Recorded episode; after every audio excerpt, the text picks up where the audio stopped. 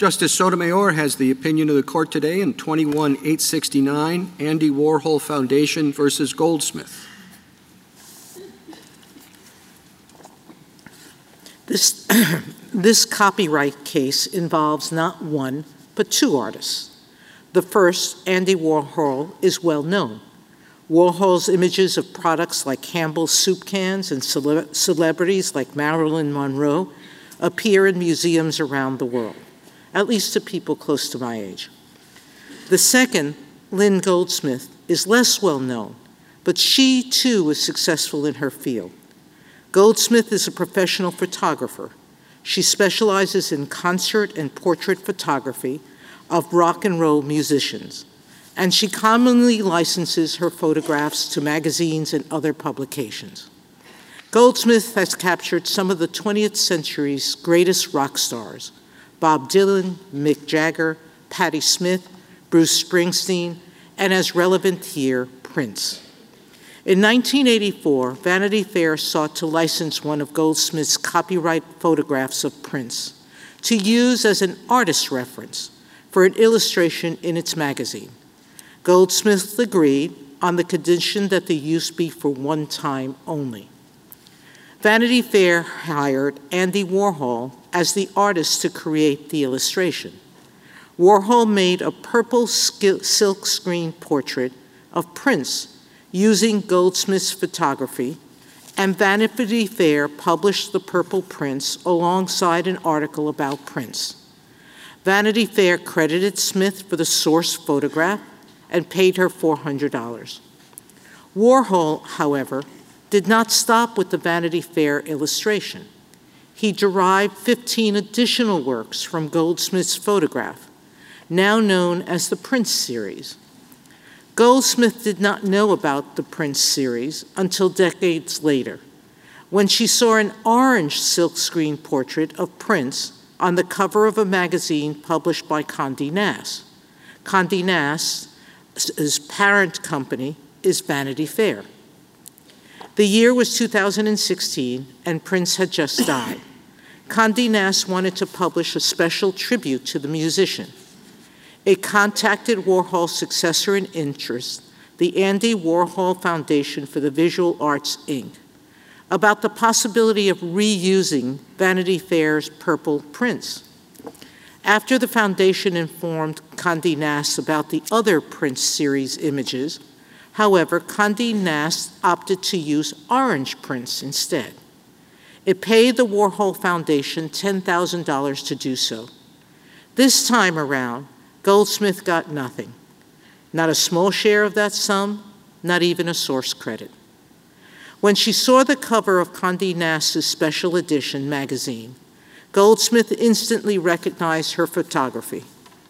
Orange Prince like purple Prince, crops, flattens, and colors the photograph, but otherwise does not alter it.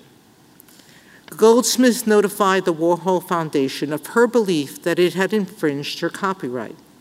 The foundation then sued her for a declaratory judgment of non infringement or, in the alternative, of fair use.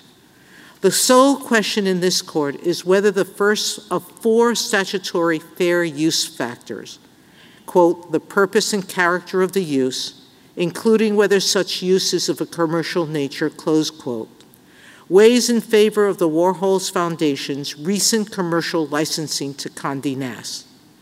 On that narrow question, and limited to that challenged use, the court agrees with the court below, the Court of Appeals for the Second Circuit. The first factor favors Goldsmith, not the foundation. This court has previously defined the central question of the first factor to be, quote, whether the new work merely supersedes the objects of the original creation, supplanting the original, or instead adds something new with a further purpose or different character. A use that has a further purpose or different character is said to be transformative. But because most copying has some further purpose, and many secondary works add something new, the first factor instead asks whether and to what extent the use at issue has a purpose or character distinct from the original. In other words, transformative is a matter of degree. This is important because the word transform, though not in the first, few, first fair use factor, appears elsewhere in the Copyright Act. The Act defines derivative works which the copyright owner has the exclusive right to prepare to include any other form in, in which a work may be, and I'm quoting, recast, transformed, or adapted. Close quote. That is, the owner has a right to derivative transformation of her work. Such transformations may be substantial, like the adaptation of a book into a movie. The copyright statute and this court's cases illustrate two other points, therefore, about the first factor. First, the commercial use of the, the commercial nature of the use is relevant, though not dispositive. Second, the first factor considers the justification for the use. A secondary user must have a compelling reason to copy an original work, not merely to make it better. It must be doing something different. Turning to this case, fair use requires an analysis of the specific use of a copyrighted work alleged to be infringing. Here, Goldsmith's photography has been used in multiple ways, but the only use that is alleged to be infringing is the Warhol Foundation's recent commercial licensing of orange Prince to Condé Nast. Therefore, the court expresses no opinion as to the creation, display, or sale of any of the original Prince series works. Goldsmith's original photography and the Warhol Foundation's use of that photograph in licensing orange Prince to Condé Nast's share, um, the two share substantially the same purpose. Both are portraits of Prince that have been used to depict Prince in magazine stories about Prince. Moreover, the Foundation's use of Goldsmith's photograph is of a commercial nature. Taken together, these two elements counsel against fair use, absent some other justification for copying.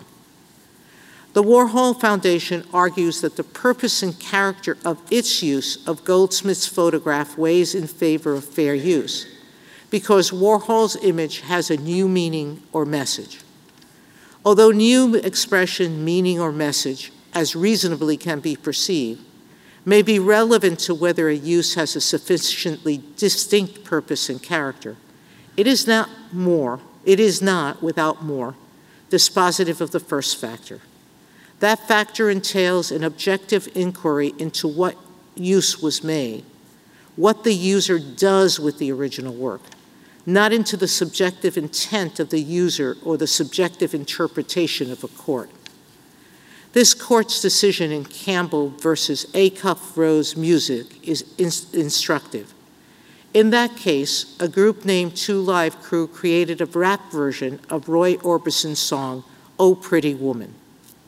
Two Live Crew's version of that song was created, and it involved substantial effort. It, it also transformed the original by adding new lyrics and music. In other words, new messages and aesthetics. But that was not enough for the first factor to weigh in favor of fair use.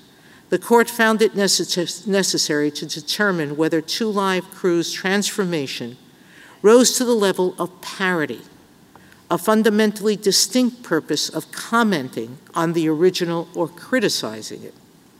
Moreover, parody, the court explained, must be able to conjure up the original, and so has, so, and so has a claim to fairness in borrowing from it. The Warhol Foundation does not have a similar claim to fairness in borrowing from Goldsmith's photograph. Copying might have been helpful to convey a different message.